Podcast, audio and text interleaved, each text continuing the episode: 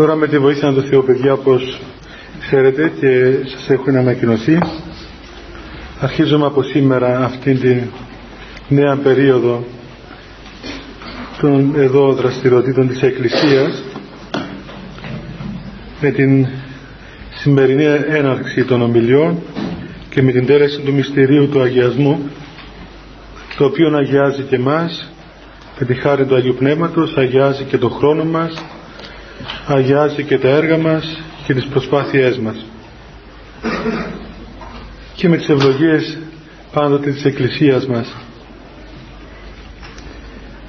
χωρίς βέβαια να είναι ιδιαίτερα έτσι παγιωμένο το πρόγραμμα το οποίο θα ακολουθήσουμε, αλλά θα προσπαθήσουμε φέτος σε 1-2 ομιλίες να τελειώσουμε τη μελέτη των εντολών του Θεού που είχαμε πει είχαμε αρχίσει την περασμένη χρονιά, και εν συνεχεία με τη βοήθεια του Θεού θα προχωρήσουμε στη μελέτη των μακαρισμών του Χριστού που είπε στο Ευαγγέλιο, και ανάλογα πάντοτε βέβαια και με τα θέματα τα οποία θα θίγετε εσείς μέσω των απορριών των οποίων θα έχετε. Για να συνεχίσουμε έτσι από πέρσι, παιδιά, αν θέλετε εσείς που είστε στην πόρτα εκεί, επειδή εμποδίζονται αυτοί που έρχονται να μπουν μέσα, να έρχεστε πιο μέσα για να μπορούν και οι άλλοι αδελφοί μας να μπαίνουν και αυτοί, και ελάτε πάνω. Έλα Χριστάλλα, έλα πάνω, έλα εδώ. Α, έτσι, ελάτε όλοι, ελάτε όλοι. Ελάτε παιδιά, ελάτε πάνω, ελάτε πάνω. Κάτσε δέχαμε. Ναι.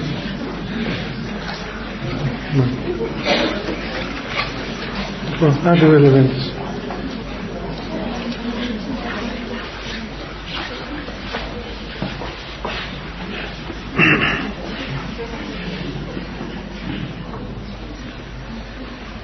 Πέρσι μείναμε στην 7η εντολή, αν θυμάστε, και μας έμειναν 3 εντολές από τον Δεκάλογο. Είναι η 8η εντολή του Θεού, η οποία λέει «Ου κλέψεις», αλλά αυτή προτίμησα να την πούμε την άλλη φορά που θα είναι κοντά και εξετάσεις σας. Ώστε να την τηρήσετε κιόλας.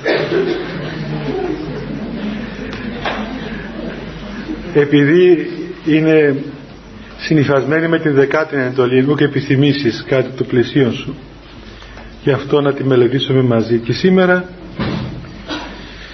μια και αρχίζουμε τώρα την έναρξη, να μελετήσουμε την 9η εντολή του Θεού όσου μπορέσουμε, η οποία είναι «Ου ψευδομαρτυρήσεις κατά το πλησίον σου μαρτυρία ψευδή». Παιδιά, ακούτε κάτω, εντάξει? Όχι. Τι γίνεται, Βάσο, κοίταξε. Γιατί εγώ δεν μπορώ να μιλήσω.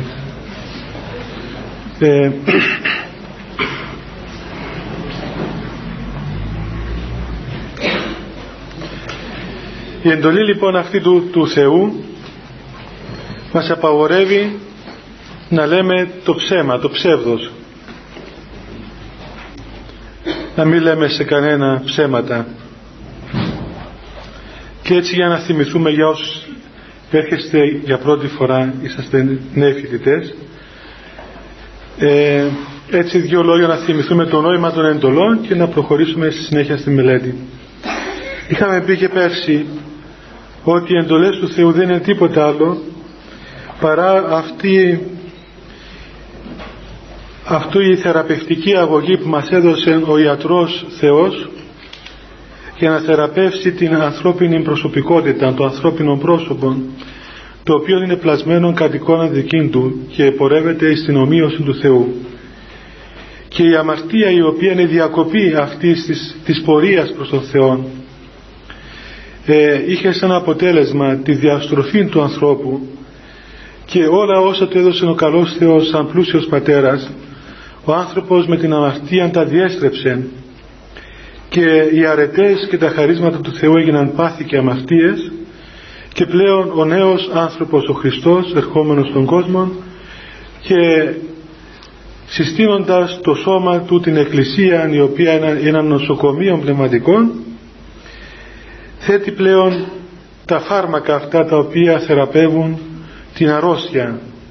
Η αμαστία, παιδιά, είναι αρρώστια. Η αμαστία δεν είναι η παράβαση ενός νόμου, δεν είναι μια απλή παράβαση ενός νόμου όπως παραβαίνουμε τους νόμους της τροχέας και μας πιάνει η αστυνομία. Ούτε ο Θεός είναι δικαστής, ούτε χωροφύλακας. Ο Θεός είναι ο Πατέρας μας, είναι το αρχέτυπο μας. Βάσει αυτού εμείς επλαστήκαμε. Είναι το αρχέτυπο ο Θεός και εμείς είμαστε κατοικώνα Θεού. Για να το πούμε έτσι πιο απλά, να καταλάβετε τι σημαίνει κατοικώνα. Έτσι είμαστε δηλαδή μια φωτογραφία του Θεού. Αυτό σημαίνει κατοικώνα Θεού. Ο Θεός δημιούργησε εμάς κατοικώνα Του. Όπως όταν φωτογραφιζόμαστε και βγαίνει η φυσιογνωμία μας στο χαρτί και είναι η εικόνα μας η φωτογραφία, έτσι λοιπόν και εμείς είμαστε εικόνες του Θεού. Η Εκκλησία λοιπόν έχει σαν σκοπό της τη θεραπεία του ανθρώπου και οι εντολές του Θεού, οι οποίες δόθησαν τόσο στην Παλαιά Διαθήκη πρώτης χάριτος, πρώτης Εκκλησίας, όσο και στην περίοδο της Εκκλησίας, έχουν αυτό το νόημα, να θεραπεύσουν τον άνθρωπο.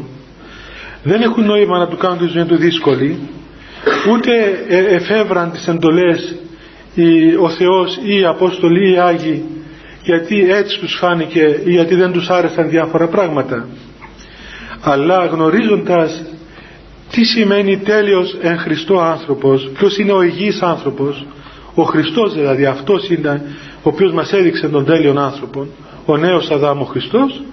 Βάσει λοιπόν αυτού του αρχετύπου εμείς ανακαλύψαμε τον εαυτό μας. Οι εντολές είναι το αντίδοτο της αμαρτίας. Η αμαρτία είναι αυτό το οποίο επαρουσιάστηκε με τη διακοπή της σχέσεως. Έρχεται ο Θεός και λέει ότι για να επανέλθεις πίσω, να έβρεις τον εαυτό σου, να γίνεις υγιής, να γίνεις ολοκληρωμένος άνθρωπος, τέλειος, θεάνθρωπος με τη χάρη του Θεού, τότε πρέπει να αποφύγεις αυτά τα πράγματα, και αποφεύγοντας αυτά τα πράγματα, αυτές οι οποίες ονομάζονται αμαρτίες, τότε πορεύεσαι σε μια ανακαίνιση της προσωπικότητάς σου. Γι' αυτό λοιπόν οι εντολές δεν είναι, όπως είπαμε, ούτε παραβάσεις νόμων, ούτε έχουν νομικό χαρακτήρα, ούτε και η αμαρτία είναι κάτι το οποίο είναι σε επίπεδο καθαρός ηθικών, αλλά είναι σε επίπεδο καθαρός οντολογικών. Δηλαδή η αμαρτία άπτεται όλου του ανθρώπου, έτσι εγκύζει όλον τον άνθρωπο. Και όπως η αρετή και η αγιώτης, η χάρις, όταν επισκεφτεί η χάρις του Θεού τον άνθρωπο, αγιάζει ολόκληρον τον άνθρωπο, όλον τον άνθρωπο, και την ψυχή του και τον νου του και το σώμα του. Έτσι δεν υπάρχει δηλαδή στον Άγιον άνθρωπο κάποιο μέρος του εαυτού του το οποίο δεν είναι Άγιο. Ολόκληρος ο άνθρωπος αγιάζεται, όλον το σώμα και όλη η ψυχή, διότι ο άνθρωπος είναι ενιαίος. Έτσι λοιπόν και όταν ο άνθρωπος βρίσκεται υπό το κράτος, υπό την εξουσία της αμαρτίας, τότε σκοτίζεται και μολύνεται ολόκληρος ο άνθρωπος. Και αυτό είναι, παιδιά, κάτι το οποίο εύκολα το καταλαβαίνει κανείς. Έτσι εύκολα το καταλαβαίνει, διότι όπως λένε και οι Άγιοι, το λένε και σήμερα και όλοι όσοι ασχολούνται με τον άνθρωπο, κάθε ένας εκπέμπει αυτό το οποίο έχει. Βλέπετε, όταν ζωγραφίζουμε τους Αγίους μέσα στο χρυσό φως της χάριτος και εκπέμπουν αυτή την αγιότητα, και οι Άγιοι οι οποίοι βρίσκονται στον ουρανό και ζωγραφίζουμε τις εικόνες τους, αλλά και οι ζώντες Άγιοι του Θεού, και αυτοί το ίδιο είναι οι άνθρωποι οι οποίοι εκπέμπουν τη χάρη και την αγιότητα του Θεού. Και αυτό δεν είναι επιτιδευμένο, δεν γίνεται δηλαδή με προκαθορισμένους τρόπους. Έτσι δεν μπορούμε να πούμε ότι η αγιώτης εκπέμπεται δια αυτού του τρόπου ή δια του άλλου τρόπου. Κάποτε πριν χρόνια υπήρχε αυτή η οι τάσεις στα κατηχητικά. Και για να ήσουν άνθρωπος της Εκκλησίας έπρεπε να φοράς, ας πούμε, ένα συγκεκριμένο είδος παντελόνι και ένα συγκεκριμένο είδος φουστάνι και ένα συγκεκριμένο είδος, ας πούμε, τα μαλλιά σου έπρεπε να τα έχεις, ας πούμε, τυλιγμένα πίσω και ξέρω εγώ κάτι τέτοια, ηθικολογίες, καλά πράγματα, αλλά δεν περιορίζεται, ας πούμε, η πνευματική Χριστός ζωή σε αυτά, διότι εάν πούμε έτσι, τότε πού θα βάλαμε τον Άγιο Νούφριο που δεν φορούσε τίποτα? Και φτάσαν βάσει αυτού, ξέρετε ότι κάποτε σε έναν θεολογικό οικοτροφείο απαγόρευσαν τις εικόνες του Αγίου Νουφρίου, διότι τι να πούν στους οπαδούς τους, τι να πούν, πού να διαβάσουν βίους δια Χριστός σαλούς, έτσι, των σαλών των Αγίων, οι οποίοι θεωρούνται μέσα στην κορυφή της πυραμίδας αγιότητος. Ο Άγιος Ανδρέας ο δια Χριστός σαλός, ο οποίος ήταν ένας από τους μεγαλύτερους θεοφόρους πατέρες της Εκκλησίας μας και ο οποίος κρινόμενος εξωτερικά ήταν και το τρελοκομείο. Δηλαδή αν έπιανες στον νόμο να τον κρίνεις, έπρεπε να τον δύσεις με τα σχοινιά, τον πετάξεις μες στο τρελοκομείο. Διότι τι έκανε, αυτός πήγαινε και έβγαινε πάνω στα τραπέζια, έσπαζε πιάτα, έσπαζε κρασά, έβγαζε τα ρούχα του, τσακωνόταν με τους σκύλους να τους πάρει το φαΐν τους και πολλά άλλα που δεν μπορώ να σας τα πω, διαβάστε το βίο του. Όλα αυτά δεν τα λέω βέβαια για να τα κάνετε κι εσείς, διότι αυτοί ήταν θεοφόροι άνθρωποι, έτσι, ενέκρωσαν πρώτα τον εαυτόν τους και τα έκαναν. Δεν μπορούμε να πούμε, ας πούμε, ότι οι γυμνιστές μιμούνται τον Άγιο Νούφριο. Αλίμονο. Αυτή είναι η εμπαθής κατάστασης, αυτοί ενεργούνται από τα πάθη. Αλλά θέλω να δείξω την ελευθερία του Πνεύματος του Θεού, το οποίο δεν περιορίζεται εις τον έξω τύπον. Ο έξω τύπος χρειάζεται, περικλεί την ουσία και είναι επικίνδυνο ο εμπαθής άνθρωπος να καταργήσει τον τύπον. Δεν πορευόμαστε καταργώντας τον τύπον, τηρούμε τον τύπον και δια του τύπου αναγόμεθα εις την ελευθερία του Πνεύματος.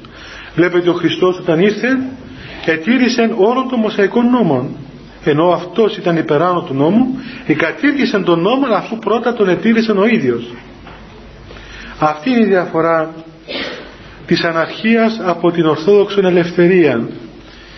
Η αναρχία δίδει μια γλωτσά και τα σπάει όλα, και όπως έλεγε ο γέροντας ο πατήρ Παΐσιος, η σημερινή αναρχία μοιάζει με έναν άνθρωπο ο οποίος βρίσκεται στον 7ο όροφο, ξέρω εγώ, μιας πολυκατοικίας, πάνω στο αυτό, και αισθάνεται πολύ άσχημα από εκεί ψηλά, και αντί να κατέβει από τη σκάλα δίνει μια από το παράθυρο και πετάγει κάτω. Το αποτέλεσμα βέβαια είναι να σκοτωθεί, ενώ μπορεί να κατέβει από τη σκάλα σιγά σιγά και να απελευθερωθεί από τα δεσμά της σύγχρονης δηλαδή πραγματικότητας, που εντάξει είναι πολύ συνεπιαστική. Και μπορεί να πούμε ότι ακόμα η εκκίνηση των αντιδράσεων είναι κοινή, έτσι, αλλά η πορεία διαφέρει, διότι ακριβώς οι Άγιοι σαν άνθρωποι οι οποίοι πέταξαν τον εαυτόν τους και είχαν λόγον, όλα τους τα έργα ήταν έλογα, όχι λογικά διανοητικά, αλλά ήταν αποτιταγμένα με έναν στόχο, την διάσωση και την ανέβρεση της κατοικώναν και καθομοίωση Θεού δημιουργίας τους. Γι' αυτόν τον λόγο λοιπόν οι Άγιοι μπορούσαν να υπερβούν των νόμων, και όπως λέει ο Απόστολος Παύλος, δικαίων νόμος ουκείται, αλλά δεν υπάρχει νόμος για τον δίκαιο, όχι για τον άδικο και τον εμπαθή. Έτσι λοιπόν οι εντολές, παιδιά, δίδονται ακριβώς σε εμάς ως παιδαγωγικά φάρμακα, τα οποία ανήκουν εις την παιδική πνευματική ηλικία, όταν ο άνθρωπος οριμάσει πνευματικά και τελειωθεί πνευματικά, δεν χρειάζεται πλέον καμία εντολή, υπερβαίνει τις εντολές του Θεού, καταργούνται οι εντολές και μένει μόνο ένα. Ποιο πράγμα? Η αγάπη. η αγάπη προς τον Θεό αγάπη. Και όταν αγαπούν τον Θεό, τότε δεν έχουν ανάγκη να θυμηθούν τίποτε άλλο.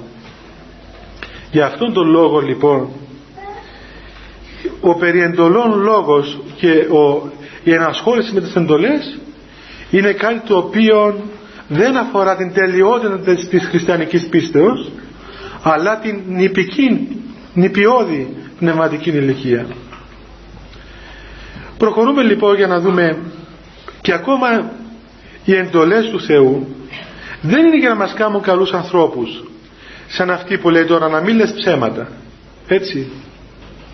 Δεν είναι απλώς για να μας μάθουν να μην λέμε ψέματα και να γίνομαι πολύ καλά παιδιά αληθινοί, ας πούμε, άνθρωποι να λέμε την αλήθεια, αλλά έχουν βαθύτερον λόγο, και θα δούμε για ποιο λόγο είπε ο Θεός να μην λέμε ψέματα.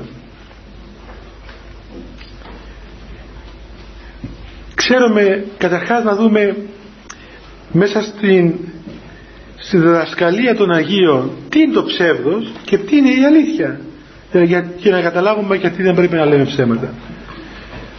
Καταρχάς να δούμε τι είναι η αλήθεια. Τι είναι η αλήθεια? Τώρα αν είμαστε φιλόσοφοι εδώ, θα αρχίζαμε να λέμε ότι η αλήθεια, ξέρω εγώ, είναι να λες τα πράγματα όπως έχουν. Η αλήθεια είναι οι διάφορες ιδέες ή διάφορες, ξέρω εγώ, θεωρίες, ή ακόμα μπορούσαμε να πούμε ότι η αλήθεια είναι το Ευαγγέλιο, η Εκκλησία, ξέρω εγώ, η διδασκαλία του Χριστού. Λέγεται κάποτε ότι η αλήθεια είναι η διδασκαλία του Χριστού. Είναι γνωστό ότι από την ανάγνωση του Ευαγγελίου ότι ο Κύριος όταν βρίσκεται πρώτου σταυρού στο δικαστήριο, είπε στον Πιλάτον, εγώ ήρθα εις τον κόσμο ή να μαρτυρήσω την αληθεία, και να μαρτυρήσω για την αλήθεια. Και του λέει ακόμα ότι κάθε ένας ο οποίος πας όν εκ της αληθείας ακούει μου τις φωνής, κάθε ένας ο οποίος είναι από την αλήθεια ακούει τους λόγους μου. Και τον ερώτησε ο Πιλάτος, τι είναι αλήθεια, τι είναι η αλήθεια? Και ο Κύριος δεν απάντησε ούτε μία λέξη, αισιόπησε και δεν το απάντησε, σταμάτησε κάθε διάλογο. Και γιατί σταμάτησε το διάλογο, λένε οι πατέρες? Γιατί? Διότι ακριβώς εδώ βρίσκεται το σημείο του λάθους, το σημείο της διαφοράς της πίστεως από την φιλοσοφία. Η φιλοσοφία ερωτάει τι είναι η αλήθεια, τι εστίν αλήθεια, τι είναι η αλήθεια, και απαντάει με ιδέες, με φιλοσοφίες, με θεωρίες, με ιδεολογίες. Η Εκκλησία δεν ερωτάει έτσι. Η Εκκλησία ανάγει το πράγμα υψηλότερα. Εάν ερωτούσε, λένε οι πατέρες, ο Πιλάτος, τι σε στείνει η αλήθεια, ποιος είναι η αλήθεια, ο Χριστός θα το απαντούσε ότι εγώ είμαι η αλήθεια, όπως είπε πριν λίγο στους μαθητές του. Άρα λοιπόν η αλήθεια δεν είναι μία διδασκαλία, δεν είναι μία ιδέα, αλλά είναι ένα πρόσωπο, και το πρόσωπο αυτό είναι ο Χριστός. Η αλήθεια λοιπόν δεν είναι σε επίπεδο θεωρητικών, αλλά σε επίπεδο, όπως λέμε, οντολογικών, είναι πρόσωπο η αλήθεια. Και να δούμε και το ψεύδος. Άρα το ψεύδος τι είναι? Πάλι ο Χριστός μας είπε ότι ο διάβολος όταν ομιλεί λαλεί το ψεύδος, λέει το ψεύδος, και εκ των ιδίων λαλεί, από τα δικά του μιλά, διότι αυτός, λέει ο Χριστός, αυτός ο διάβολος είναι ψεύτης απ' αρχής, και είναι και ανθρωποκτόνος, και είναι και ψεύτης, και είναι και πατέρας του ψεύδους. Άρα λοιπόν και το ψεύδος δεν είναι μια, πώς να πούμε, λάθος πληροφορία, μια λάθος ιδεολογία, αλλά το ψεύδος είναι ο διάβολος. Και γιατί είναι ψεύδος? Διότι είναι η άρνησης του αληθινού Θεού. Εκκινώντας από αυτήν την αφετηρία, καταλαβαίνουμε γιατί συνέχεια στην Εκκλησία ομιλούμε περί της αληθείας, και γιατί ο Χριστός ομιλά για την αλήθεια. Και όταν διαβάζετε την Εκκλησία στο Ευαγγέλιο, που λέει για την αλήθεια και γνώσεστε την αλήθεια, λέει ο Χριστός, και η αλήθεια θα σας ελευθερώσει. Δεν είναι να μάθετε κάποια θεωρία.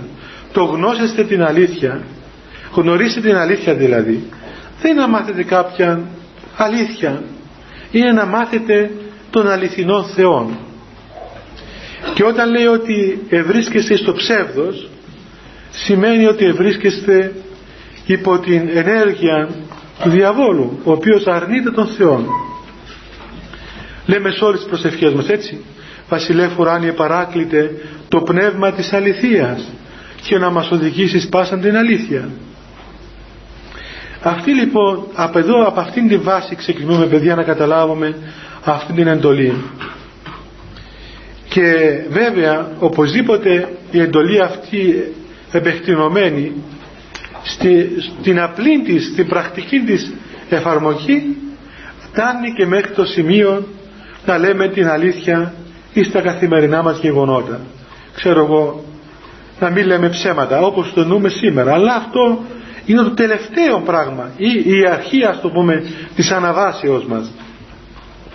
Δεν εξαντλείται η εντολή στο να λέμε την αλήθεια, γιατί υπάρχουν περιπτώσεις όπου τυπικά παραβαίνουμε την αλήθεια αυτή, και όταν, ας πούμε, πούμε την αλήθεια έτσι ομά και ψυχά, τότε γινόμαστε εγκληματίες. Αν πούμε κάποιος, παραδείγματος χάρη, και σου λέει ότι δεν μου λες, ο πάτερ τώρα που σου μιλούσε με κατηγορούσε. Εάν εγώ τον κατηγορούσα και του πεις ναι, σε κατηγορούσε, αλήθεια είναι, είπες την αλήθεια, αλλά τα έκαμε όλα γυαλιά καφιά. Τι θα του πεις του άλλου, σε κατηγορούσε? Δεν θα του πεις σε κατηγορούσε. Του απ' ποιο θα πεις? Δεν ξέρω, δεν κατάλαβα, σε κατηγορούσε ή δεν σε κατηγορούσε. Τυπικά είναι ένα ψέμα. Αλλά είπαμε, όταν ανακαλύψουμε την ουσία, τότε υπερβαίνουμε τον τύπο, γιατί καταλαβαίνουμε ποιο είναι το νόημα της εντολής. Και για να μην χάσουμε τη συνέχεια και μέχρι να φτάσουμε μετά στο αυτό. Αυτή η στάση, παιδιά, της αλήθειας είναι η στάση της Εκκλησίας απέναντι στον κόσμο. Και ίσως και αυτό είναι και το σημείο το οποίο κάνει την Εκκλησία δύσκολα αποδεχτεί σήμερα, διότι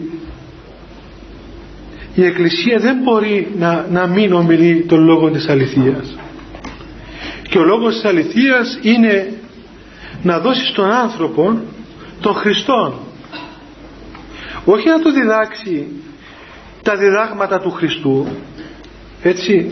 Όχι δηλαδή να του πει ότι ξέρεις, ο Χριστός είπε αυτά και αυτά τα πράγματα σαν μια ιδεολογία, αλλά να του δώσει τον Χριστόν σαν εμπειρία στην καρδία του.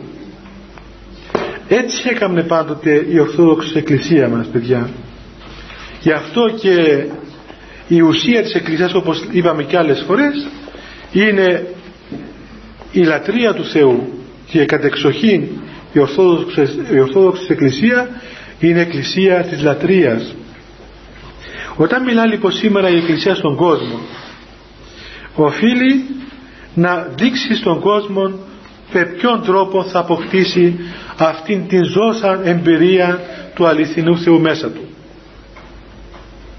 Ενώ εάν ξεγελαστεί η Εκκλησία και κάνει ό,τι κάνουν στη Δύση και την πιάει και την Εκκλησία, τους ανθρώπους εννοώ, εμάς, ας πούμε, τους ανθρώπους της Εκκλησίας, το άγχος ότι αμάν άδειασαν οι εκκλησίες, πού είναι οι νέοι, δεν έρχονται οι νέοι στην εκκλησία, πρέπει να βρούμε τους νέους, να πλησιάσουμε τους νέους, ήταν κάτι το οποίο μέχρι πρώτη νόση λέγεται, τώρα δεν πολύ λέγεται, και τι να κάνουμε λοιπόν? Πρέπει να εξυγχρονιστούμε. Πώς θα εξυγχρονιστούμε? Αρχίσουμε να φέρνουμε μέσα στην εκκλησία μπουζούκια, κιθάρες, σουβλάκια, μπύρες, έτσι. Τι να κάνουμε τώρα στην κοινωνία με τα κρασιά, ας πούμε, κουμανταρίες, κοκακόλα? Μη γελάτε, τα κάνουν αυτά. Αυτά στην Αμερική γίνονται. Έτσι. Όχι στους Ορθοδόξους ευτυχώς, αλλά οι άλλοι, οι Δυτικοί, οι Προτεστάντες και οι Καθολικοί. Και τώρα τι σημαίνει να κοινωνούν από το ίδιο κουτάλι? Τώρα στην Αμερική κυκλοφορούν κουτάλια από μπισκότο. Λοιπόν, του δίνεις, ξέρω εγώ, άκουσα.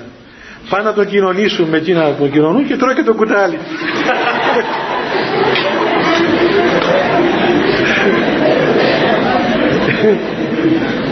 Ελπίζω να μην έρθει κανείς συνηθισμένος από εκεί εδώ, γιατί θα το βρει πολύ σκληρό το δικό μας το κουτάλι.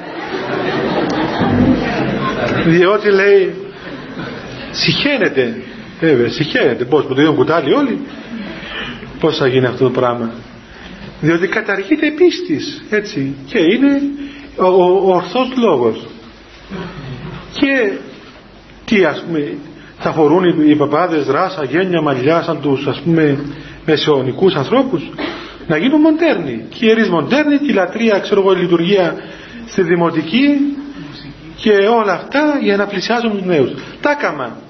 Τα έκανα, στη Δύση τα έκανα. Το αποτέλεσμα, χάσαν και τους γέρους. Διότι οι μεν νέοι δεν πήγαιναν, διότι οι νέοι έβρισκαν πιο ωραία πράγματα από τα χαζά των παπάδων που κάμναν στην εκκλησία. Οι δε γέροι τα συνδυσμένα από τους παλιούς παπάδες, τους δικούς τους που τα λέει στα αρχαία, οι νέοι δεν ερχόντουσαν, οι γέροι σκανδαλίστηκαν και έφυγαν και μείναν μόνοι τους. Αυτά είναι τα κουτά πράγματα τα οποία γίνονται όταν η εκκλησία φύγει από την εμπειρία και γίνει διδασκαλία, έτσι, και πιάνουμε να πείσουμε τον άλλο με τη διδασκαλία. Μα τι να τον πείσεις? Είναι δυνατόν τώρα εγώ να πείσω, ας πούμε, εσάς ή ξέρω εγώ τους καθηγητές σας? Αυτοί, ας πούμε, είναι πανέξυπνοι, έχουν μια γλώσσα από εδώ μέχρι και κάτω, ξέρουν, ας πούμε, επιχειρήματα του άλλου κόσμου, αλλά ούτε επιχειρημάτων ο λόγος. Λοιπόν, δεν είναι αυτόν το εμείς να πούμε, δεν μας αφορά αυτό, δεν είμαστε ατσίδες που, ξέρω εγώ, μας λέει ένα, του λέμε 1000. Αν κανείς νομίζει ότι ο λόγος της εκκλησίας κινείται σε επίπεδα εξυπνάδας και ξέρω εγώ ποιος έχει πιο κοφτερή γλώσσα νικά τον άλλο, γελάστηκε. Δεν πορευόμαστε δι' αυτού του τρόπου. Η εκκλησία και ο Χριστός ήρθε στον κόσμο και μαρτύρησε δι' άλλου τρόπου. Γι' αυτό είπε ο Χριστός στον Πιλάτο, να θυμηθούμε τον προηγούμενο λόγο, κάθε ένας πας όν εκ της αληθείας ακούει μου τους λόγους. Κάθε άνθρωπος ο οποίος έχει διάθεση και ενεργεί μέσα από το μυστήριο της αληθείας, ακούσει τον λόγο της αληθείας. Γιατί? Διότι ο Χριστός είναι η αλήθεια και ο Χριστός είναι το φως το αληθινόν, το φωτίζουν πάντα άνθρωπον ερχόμενο στον κόσμο. Και το φως του αληθινών δεν έχει τίποτα να φοβηθεί. Όταν ανάψει το φως του αληθινών, φέγγει και το σκότος διαλύεται από μόνο του.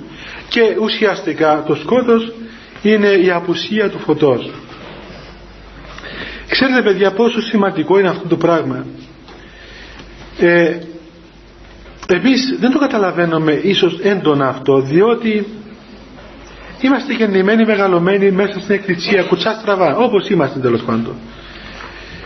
Εγώ θυμάμαι όταν ήμουν στο Άγιον Όρος το 1992, εκεί τα τελευταία 1-2 χρόνια είχαν μπερδέψει με κάμπους από αυτούς που κάνουν γιόγκα. Κάτι Ινδουιστές, ερχόντουσαν και κάτι μοναχοί από το Θιβέτ. Οπότε, ας πούμε, εκεί μου τους φόρτωναν εμένα αυτούς. Κάτι δαιμονισμένους και κάτι Θιβετιανούς. Όλους τους έστελναν κοντά μου, τέλος πάντων.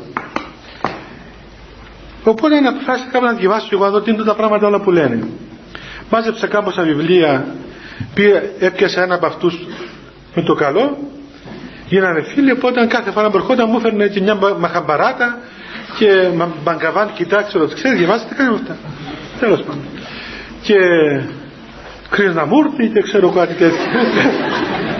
Λοιπόν, οπότε πήγα στον πατέρα Παΐσιο, του λέω, Γέροντα, όλους αυτούς τους τρελούς μου τους στέλνει σε μένα, αλλά τι θα γίνει, πρέπει να διαβάσουμε να δούμε τι λένε.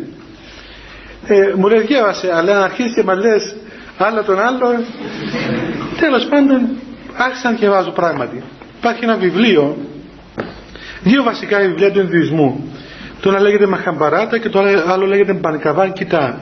Είναι δύο βιβλία τα οποία είναι σαν την Αγία Γραφή τη δική μας, αλλά όλα είναι φιλοσοφίες από εκεί κάτω και ιδίως κάτι σύγχρονη, πώς να πούμε, γιόγκα, κάτι σύγχρονο γιόγκα που κινούν στην Αμερική με τις Rolls Royce, αυτή είναι οτιδήποτε άλλο παρά πραγματική, ας πούμε, από αυτούς. Καταλαβαίνει αυτόν τον λόγο του Θεού που είπε ότι εγώ είμαι το φως του κόσμου και εγώ είμαι η αλήθεια, και βλέπεις ένα σκότος, ένα πυκνό σκότος μέσα αυτά τα πράγματα, το οποίο διοχετεύεται στις καρδιές των ανθρώπων. Και το παραδοξότερο τι είναι, ότι και ήδη που τα έγραψαν τα βιβλία αυτά παραδέχονται ότι κινούνται μέσα σε δαιμονικές ενέργειες, απλώς λένε ότι έχει μαύρους διαβόλους και άσπρους. Λοιπόν, και πώς να πούμε, οι μαύροι είναι κακοί και οι άσπροι καημένοι είναι καλοί, καλοί δαίμονες. Τώρα βέβαια κατά πόσο ένας δαίμονας ξεφτάται από το χρώμα του δεν ξέρουμε εμείς. Τέτοιους άσπρους δαίμονες δεν γνωρίσαμε στην Εκκλησία, αλλά είναι φοβερό αυτή η αίσθηση τους σκότους, του ψεύδους, το οποίο δίδεται στην καρδία του ανθρώπου. Και γιατί το λέω αυτό, όχι γιατί σαν φιλοσοφία την απορρίπτουμε από φιλοσοφικής πλευράς, από ανθρωπολογικής πλευράς, είναι πράγματι αξιέπαινοι, ας πούμε, και αξιοθαύμαστοι άνθρωποι αυτοί οι οποίοι σε παροχημένες γενναίες πριν αιώνες έφτασαν σε έναν επίπεδο, ας πούμε, φιλοσοφίας, αλλά από ορθοδόξου πλευράς είναι μία καθαρά δαιμονολογία και τίποτα άλλο. Η Εκκλησία λοιπόν προσφέρει στον άνθρωπο την αλήθεια και βάζει τον άνθρωπο μπροστά στα γεγονότα ως έχουν. Έχει μια διαφορά όμως. Η αλήθεια της Εκκλησίας δεν σκοτώνει τον άνθρωπο, δεν τον συντριβεί, δεν τον πληγώνει, αλλά τον ανακαινίζει.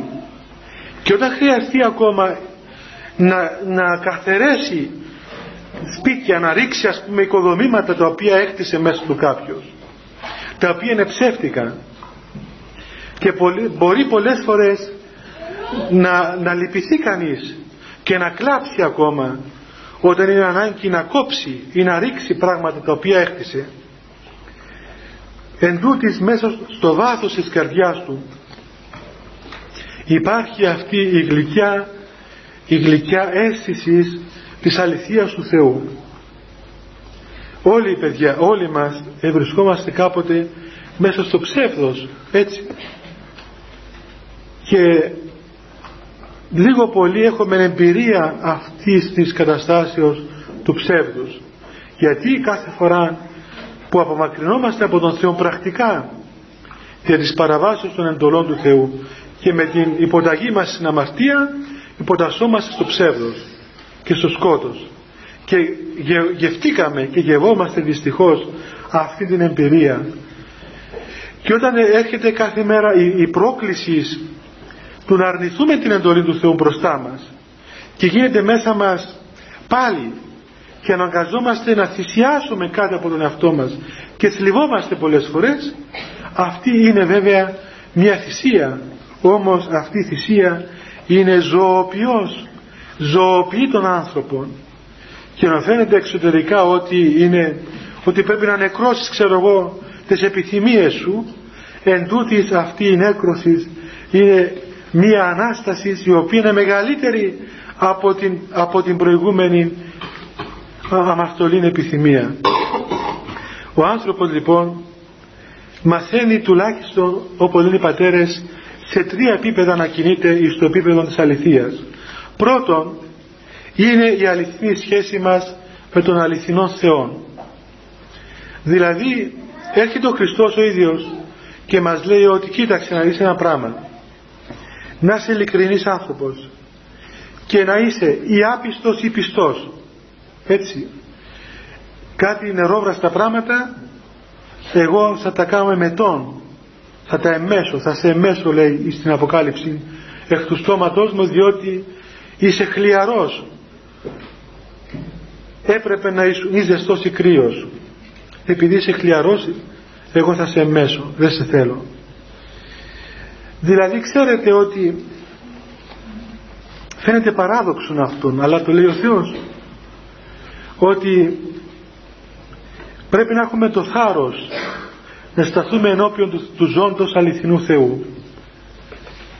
Και πιο πολλές πιθανότητες έχει να επιστρέψει στον αληθινό Θεό ο άθεος, αυτός που λέει είναι άθεος δηλαδή, και ο άπιστος, παρά εκείνος που νομίζει ότι πιστεύει, ο χλιαρός. Και δυστυχώς το μεγαλύτερο πρόβλημα της Εκκλησίας σήμερα δεν είναι οι άθεοι, είναι αυτοί οι πιστοί μας, αυτοί οι οποίοι, πώς να πούμε, είναι πιστοί εν την ημέτρον, έτσι, μέχρι σε ένα σημείο, μέχρι εκεί που ο Χριστός δεν είναι επικίνδυνος για αυτούς.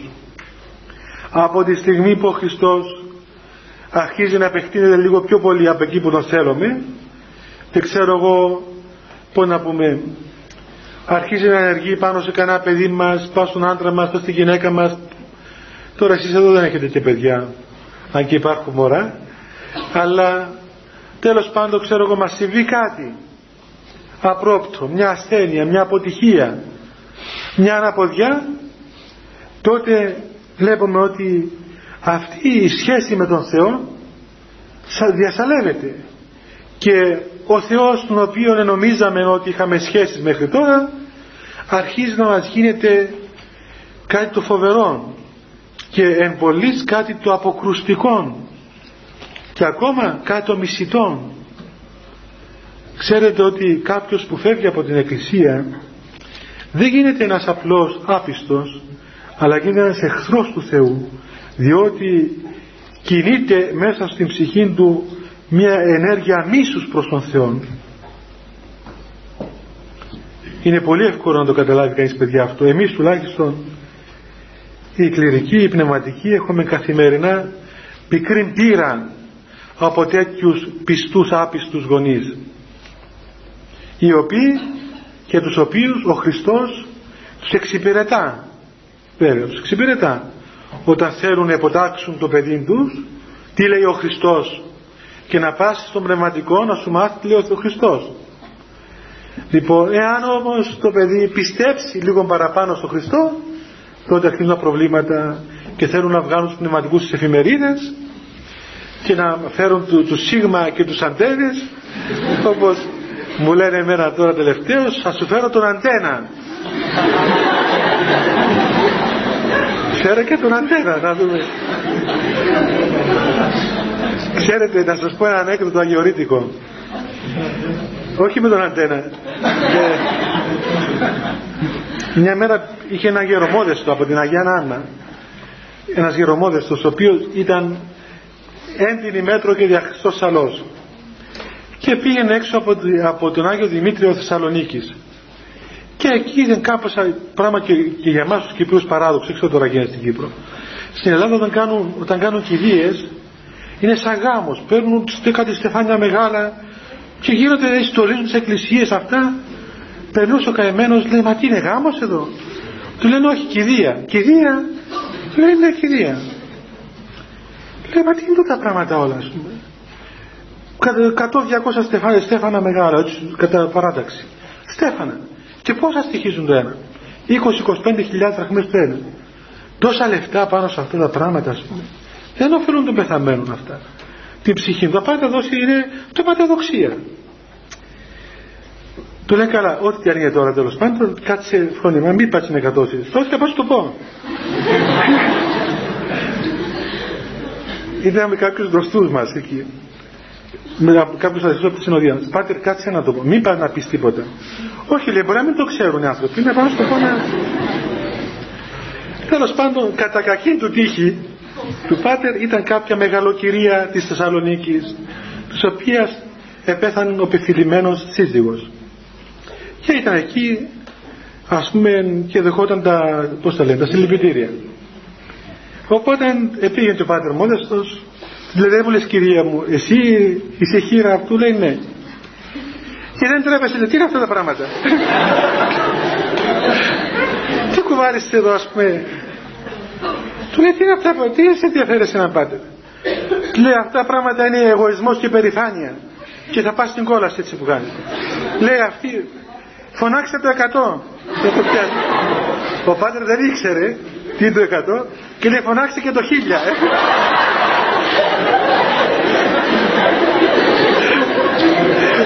Ό,τι θέλει να σύνδελε, τι είναι 100 και τι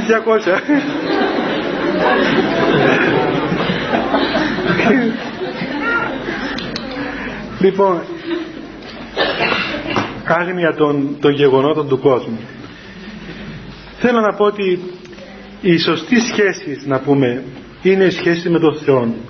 Και ξέρετε, παιδιά, ότι πρέπει να έχουμε αυτόν το θάρρος, ώστε να ξέρουμε, άμα κάνουμε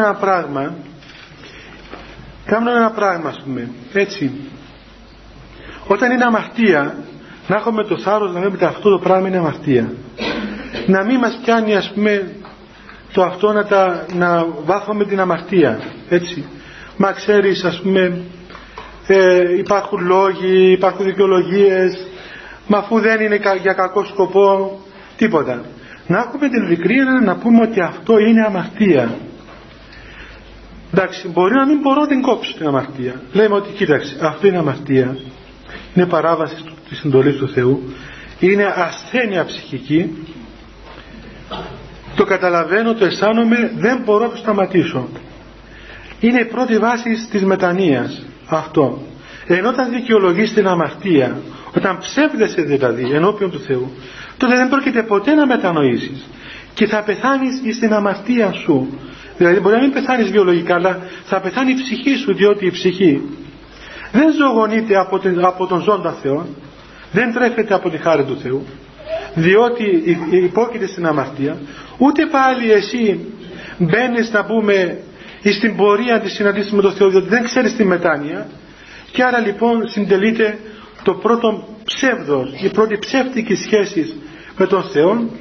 Καταργείται ο ζώντας αληθινός Θεός, υπάρχει έναν είδωλο, ένα φάσμα του Θεού, και εμείς είμαστε άρρωστοι πλέον. Γι' αυτό να τα ξέρουμε τα πράγματα όπως έχουν. Όπως έχουν, όχι για να απελπιστούμε, η απελπισία δεν είναι εκ του Θεού. Να τα ξέρουμε όπως έχουν για να μπορέσουμε να μετανοήσουμε. Η μετάνοια είναι αυτό το κλειδί το οποίο διορθώνει την αμαρτία μέσα μας. Το δεύτερο επίπεδο της σχέσεως της αληθείας είναι η σχέση μας με τους άλλους ανθρώπους.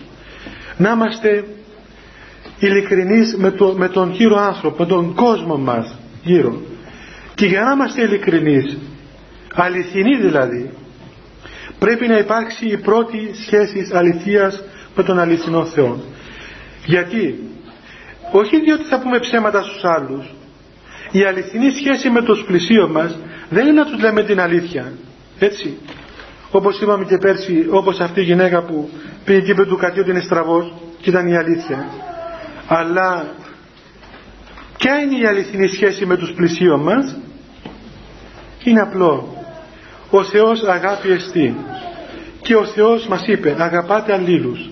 Άρα λοιπόν η αληθινή σχέση με τους γύρω μας, με τους ανθρώπους, δεν είναι να τους λέμε την αλήθεια, αλλά να τους αγαπούμε. Εάν τους αγαπούμε ως αποτέλεσμα της αγάπης προς τον αληθινό Θεό, τότε μπορούμε να καταλάβουμε, παιδιά, πότε μπορούμε να τους πούμε και την φαινομενική τυπική αλήθεια ή όχι. Εάν αγαπούμε έναν άνθρωπο, μπορεί να του δώσουμε και ένα χαστούκι, έτσι, αλλά αυτό το χαστούκι είναι έκφραση της αγάπης. Και δεν σημαίνει πάντα ότι όταν χαϊδεύουμε τον άλλο πάντα τον αγαπούμε. Λέει και ένας Άγιος ότι είναι πιο σπουδαία τα τραύματα των φίλων από τα φιλήματα των εχθρών. Ένας εχθρός που σε φιλά δηλαδή και που σε αγκαλιάζει, μπορεί τυπικά εξωτερικά, έτσι, όταν σε φιλάει κάποιος και σε αγκαλιάζει, μην σε αγαπά, αλλά δεν είναι πάντα έτσι. Μπορεί να σε χαϊδεύει και να σε αγκαλιάζει και να σε φιλά, αλλά δεν σε αγαπά καθόλου. Αντίθετα μπορεί να σε μισά θανάσιμα. Ενώ κάποιος μπορεί να σε πληγώσει και να σε δείρει ακόμα, αλλά δεν σε μισά καθόλου, αλλά σε αγαπά πάρα πολύ. Άρα λοιπόν, και στην αλήθεια έτσι είναι. Μπορεί να σου πει ένα ψέμα κάποιος, Δεν το λέει, δεν ψεύδεται εκείνη την ώρα, όχι, δεν ψεύδεται. Η ουσία της εντολής παραμένει, διότι η ουσία είναι η αγάπη. Και αγαπώντας σε σου λέει το ψέμα. Ένα απλό παράδειγμα. Όταν έρχεται ένας άνθρωπος σε εμάς να εξομολογηθεί και λέει, πάτε, έκαμε πολλές αμαρτίες.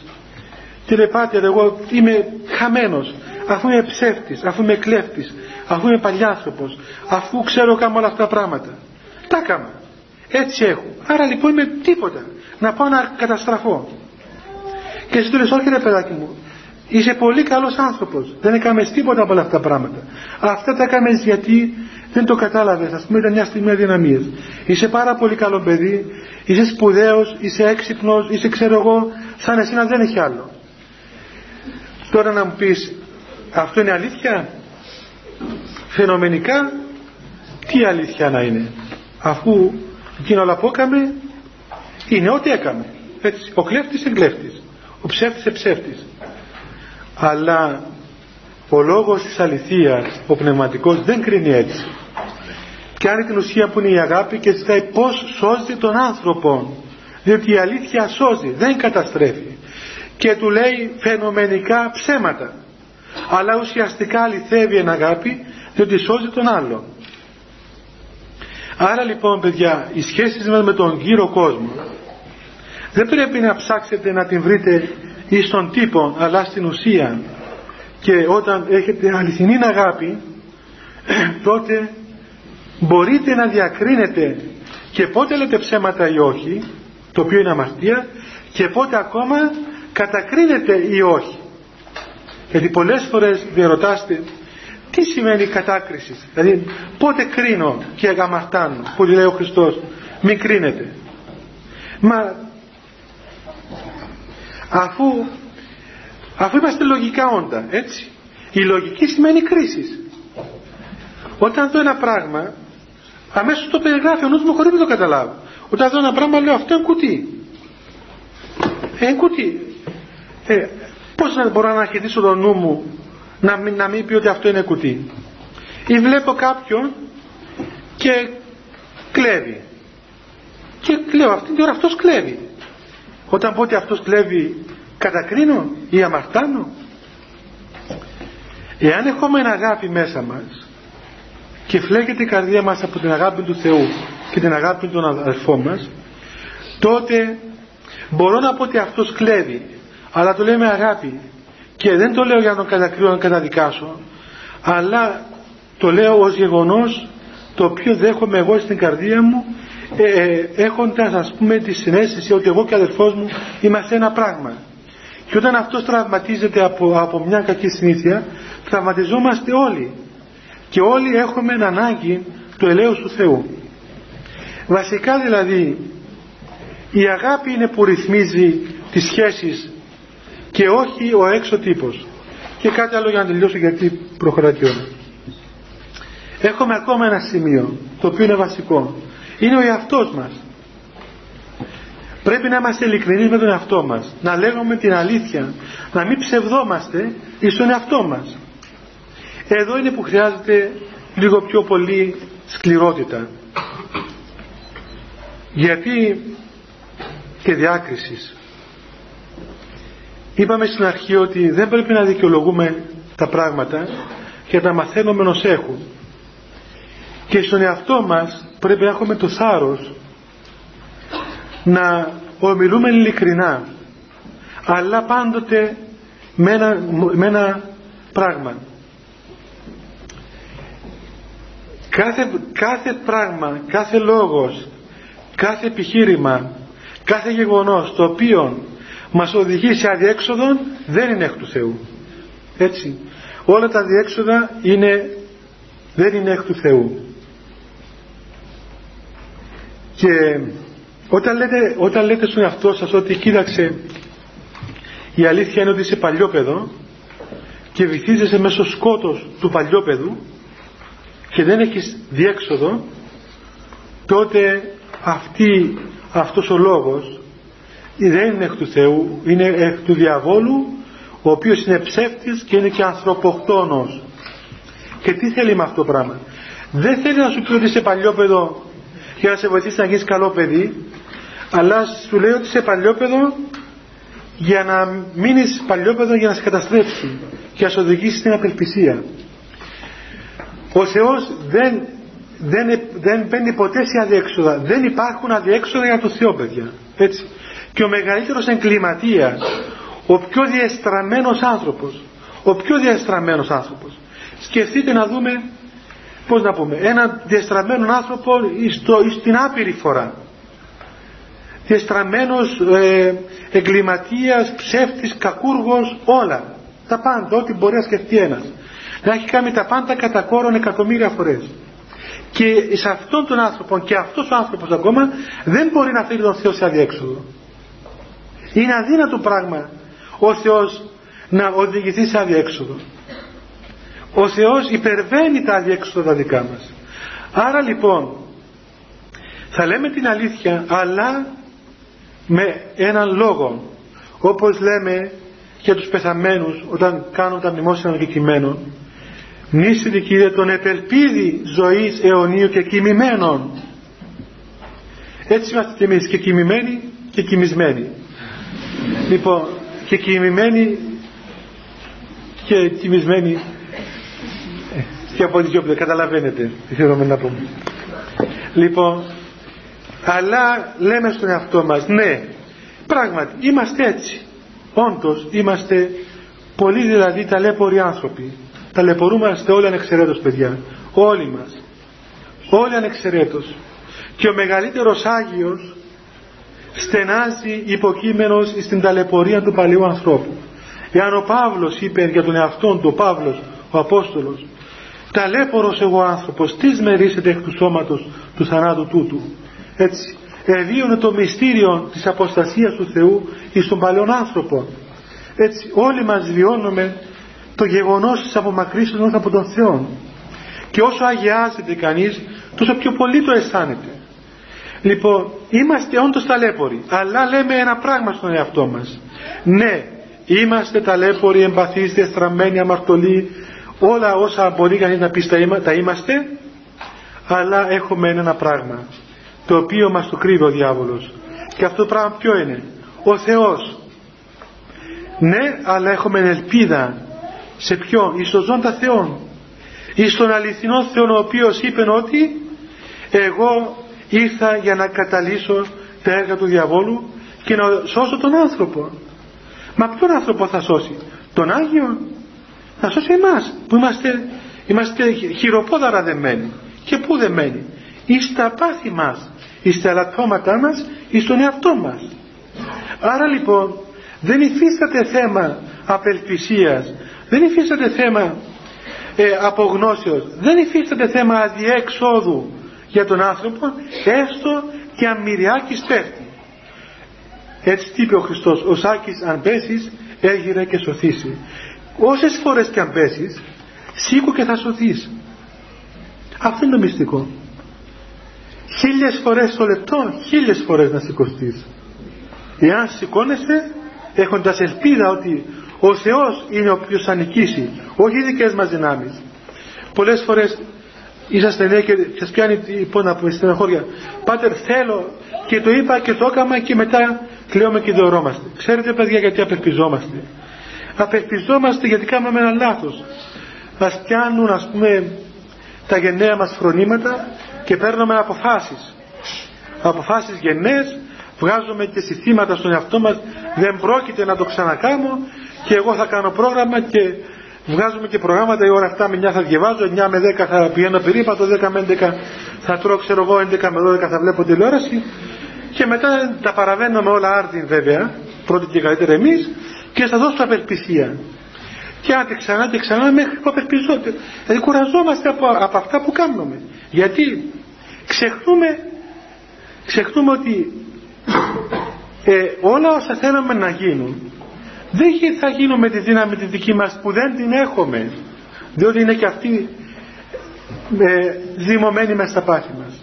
Θα γίνουν με ένα πράγμα, με τη δύναμη του Θεού, και θα γίνουν όχι τυπικά εξωτερικά, αλλά ουσιαστικά.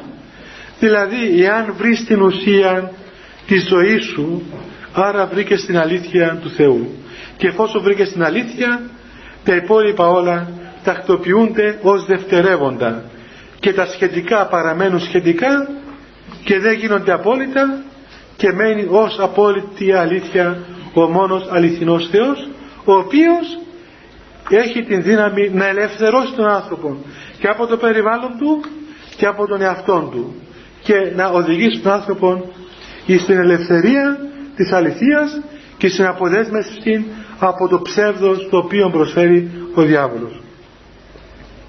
Η ώρα είναι 9:05. Θέλετε παιδιά, πήρε τίποτα?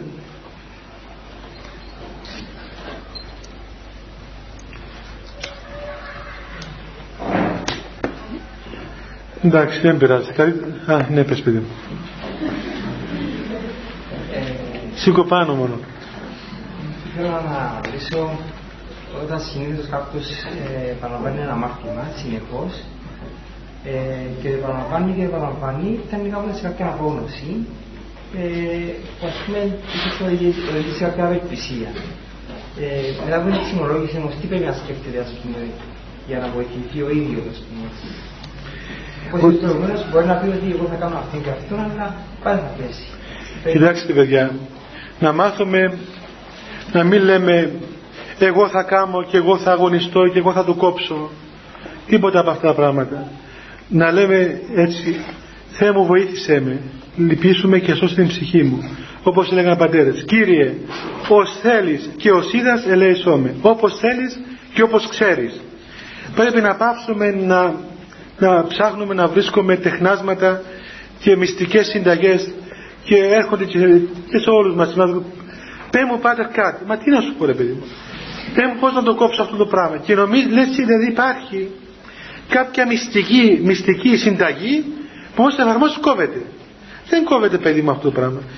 Μακάρι να έχει ένα χάπι να το πίναμε και να κοβόντουσαν τα κακίες με τα πούμε.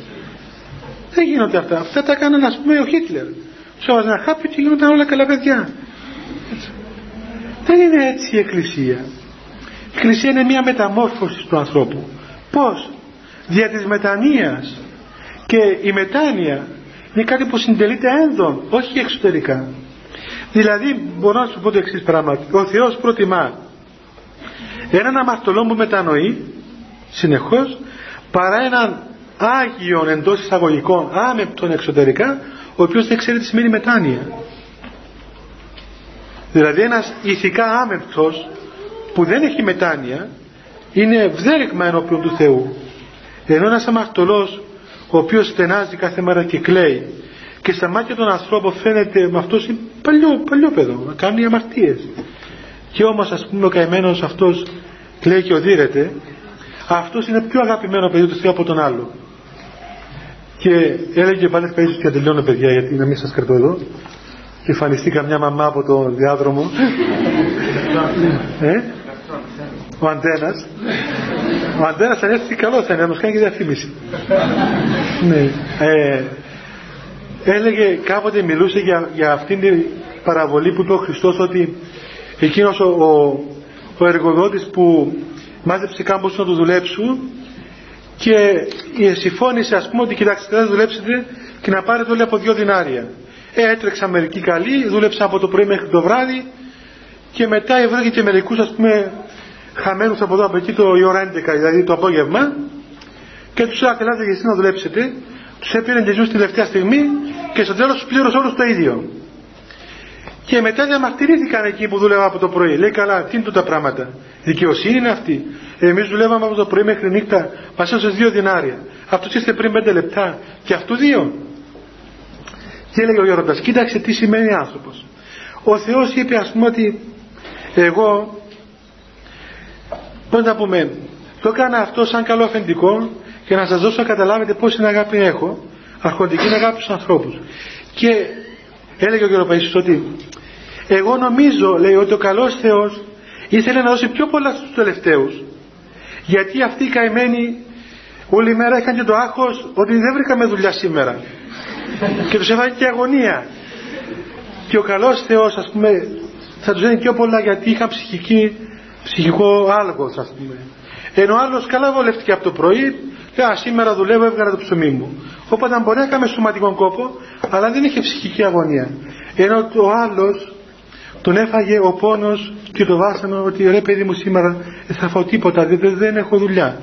Έτσι συμβαίνει, έλεγε, και με τα παιδιά. Όταν βλέπεις ένα παιδί, ας πούμε, που έχει πολλά προβλήματα και δεν βγαίνει από μέσα και όλη μέρα τηγανίζεται και βασανίζεται, τότε και ο καλός Θεός πιο πολύ πονάει αυτό το παιδί το οποίο βασανίζεται και που και που, ας πούμε, ξέρω εγώ, ψάχνει και το Θεό, παρά το άλλο, το καλό παιδί, το οποίο είναι πολύ καλό παιδί, αλλά δεν έχει τίποτα να δείξει τον Θεό. Έχει μόνον φύλλα, έχει μόνον εξωτερικά έργα. Δεν έχει διάθεση συντετριμμένης καρδίας, ταπεινώσεως, μετανοίας. Γι' αυτό λοιπόν, παιδιά, όταν εξομολογούμαστε και γενικά όταν αντιμετωπίζουμε τον Θεό και βλέπουμε τον όγκο των αμαρτιών μας, πρέπει να κοιτάζουμε ότι ο Θεός μας έδωσε ένα μυστικό κλειδί, το οποίο λέγεται ελπίς εις τον Θεόν δια της μετανοίας. Έτσι, τι καλά έργα έκαμε ο ληστής, ένα λόγο είπε και σώθηκε. Η μετάνοια, παιδιά, είναι που μετρά, όχι τα εξωτερικά. Ξέρω ότι αυτό που λέω ίσως να μην μπορείτε να καταλάβετε απόλυτα, αλλά όμως αν πιάσετε να κρίνετε τη ζωή σας για τον εξωτερικό σας έργο, τότε η απελπισία βρίσκεται επί θύρες. Και τότε ο διάβολος θα μας οδηγήσει όλους σε αδιέξοδα. Ποιος μπορεί να πει ότι ας πούμε ευαρεστεί τον Θεό και κάνει συντολές του Θεού?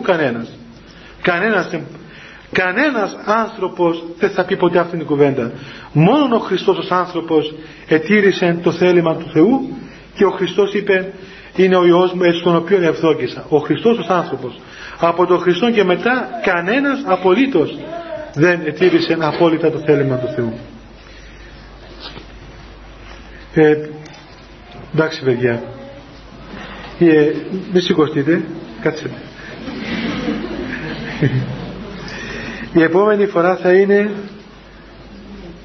στις 21 Οκτωβρίου, ημέρα Δευτέρα. Τώρα για εξομολόγηση, επειδή το πρόγραμμα κατά λάθος γράφει 10 με 1 είναι το πρωί, είναι 9 με 12, παιδιά, έτσι, 9 με 12 το πρωί και 3 με 7 το απόγευμα, και ομιλία η ώρα 8. Θα κάνουμε προσευχή και μετά θα περάσετε και ο πατήρ Εμιλιανός θα σας δώσει τον Τίμιο Σταυρό, θα προσκυνήσετε και θα σας ραντίσει και με τον αγιασμό για να πάτε καλά στα μαθήματα. Εγώ 2 χρόνια σας ράντιζα, μεγάλη πρόοδο δεν είδα. Για να δούμε φέτος με τον Γέροντα τι θα γίνει. Δεν έχει συγγνώμη.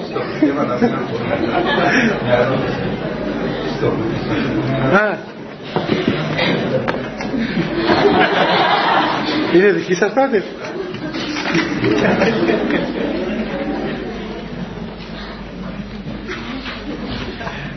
Ας πούμε και τελευταία απορία του Γέροντα.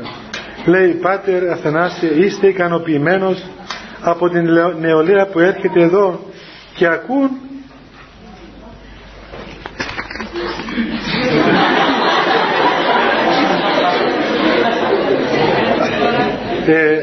Πάτερ, από την νεολαία που έρχεται εδώ είμαι ικανοποιημένος. Από τους πιο μεγάλους δεν είμαι. Αυτό είναι το παράπονο. Γιατί? Διότι πράγματι, παιδιά, το μεγάλο πρόβλημα σήμερα της Εκκλησίας δεν είναι οι νέοι, είναι οι μεσήλικες. Αυτό είναι το μεγάλο πρόβλημα. Δεν ξέρω, η δική μου γνώμη, μπορεί να είναι λάθος. Οι παππούδες, οι αγιάδες μας καλοί είναι, τα παιδιά είναι καλά, οι μεσήλικες τι γίνονται? Διότι οι μεσήλικες δυστυχώς ζουν σε μία, ας πούμε, ωραία ατμόσφαιρα του καλού εαυτού τους. Δεν βρίσκεις μετάνοια εύκολα σε μεσήλικες ανθρώπους. Βρίσκεις μετάνοια στους νέους που κλαίουν και τα λάθη που κάνουν. Βρίσκεις μετάνοια στους γέροντες που έμαθαν να αισθάνονται τον Θεό κοντά τους. Οι μεσήλικες τα κάνουν όλα καλά και κάνουν και τις γιορτές τους και τα θέλουν όλα καλά. Και ο καλός Θεός είναι υποχρεωμένος να τους κάνει ό,τι θέλουν, αφού κάνουν και 10 γιορτές το χρόνο στην Εκκλησία. Υπάρχουν βέβαια και εξαιρέσεις, αλλά δυστυχώς με τα λύπης το λέμε ότι έχουμε πρόβλημα πνευματικό στη μεσίαν ηλικία, από την ηλικία τη δική μου αρχομένη μέχρι τον 55. Λοιπόν, θα κάνουμε προσευχή, παιδιά, και ετοιμάστε το πάτε. Χριστέ το φως των αληθινών, το φωτίζον και αγιάζον πάντα άνθρωπο ερχόμενοι στον κόσμο, σημειωθεί το εφημάς το φως του προσώπου σου, γίναν αυτό ψώμεθα φως του απρόσιτον, και κατεύθυναν τα διαβήματα ημών προς εργασίαν των εντολών σου, πρεσβείες των αχράντων σου μητρός και πάντως των Αγίων αμήν. Διευχών των Αγίων Πατέρων ημών, Κύριε Ιησού Χριστέ ο Θεός, ελέησον ημάς αμήν. Παιδιά, όσοι θέλετε να πάρετε ευλογία από τον αγιασμό και από τον γέροντα, περάστε από εδώ έτσι και να φεύγετε και χωρίς να βιάζεστε, έτσι για να μην γίνεται κανένα αυτό.